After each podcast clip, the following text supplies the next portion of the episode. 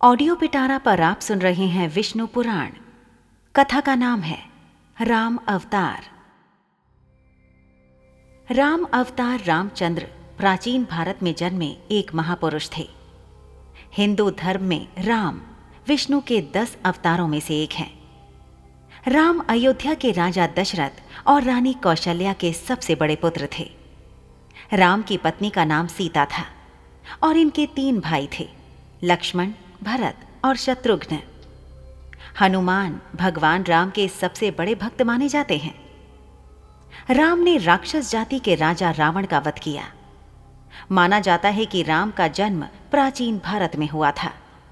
उनके जन्म के समय का अनुमान सही से नहीं लगाया जा सका है, परंतु विशेषज्ञों का मानना है कि राम का जन्म तकरीबन आज से एक हज़ार वर्ष पहले हुआ था। धर्म के मार्ग पर चलने वाले राम ने अपने तीनों भाइयों के साथ गुरु वशिष्ठ से शिक्षा प्राप्त की।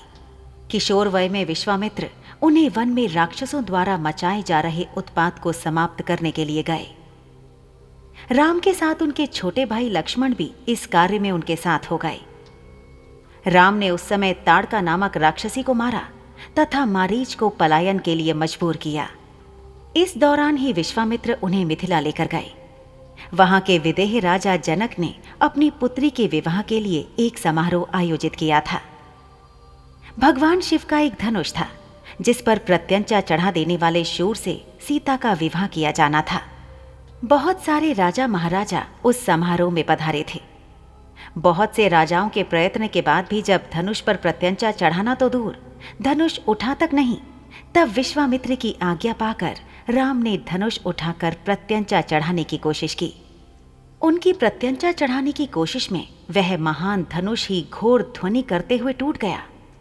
महर्षि परशुराम ने जब यह घोर ध्वनि सुनी तो वहाँ आए और अपने गुरु का धनुष टूटने पर रोष व्यक्त करने लगे। तब राम ने बीच बचाव किया। इस प्रकार सीता का विवाह राम से हुआ और परशुराम सहित समस्त लोगों ने आशीर्वाद दिया। राजा दशरथ वानप्रस्थ की ओर अग्रसर हो रहे थे। अतः उन्होंने राज्य भार राम को सौंपने का सोचा।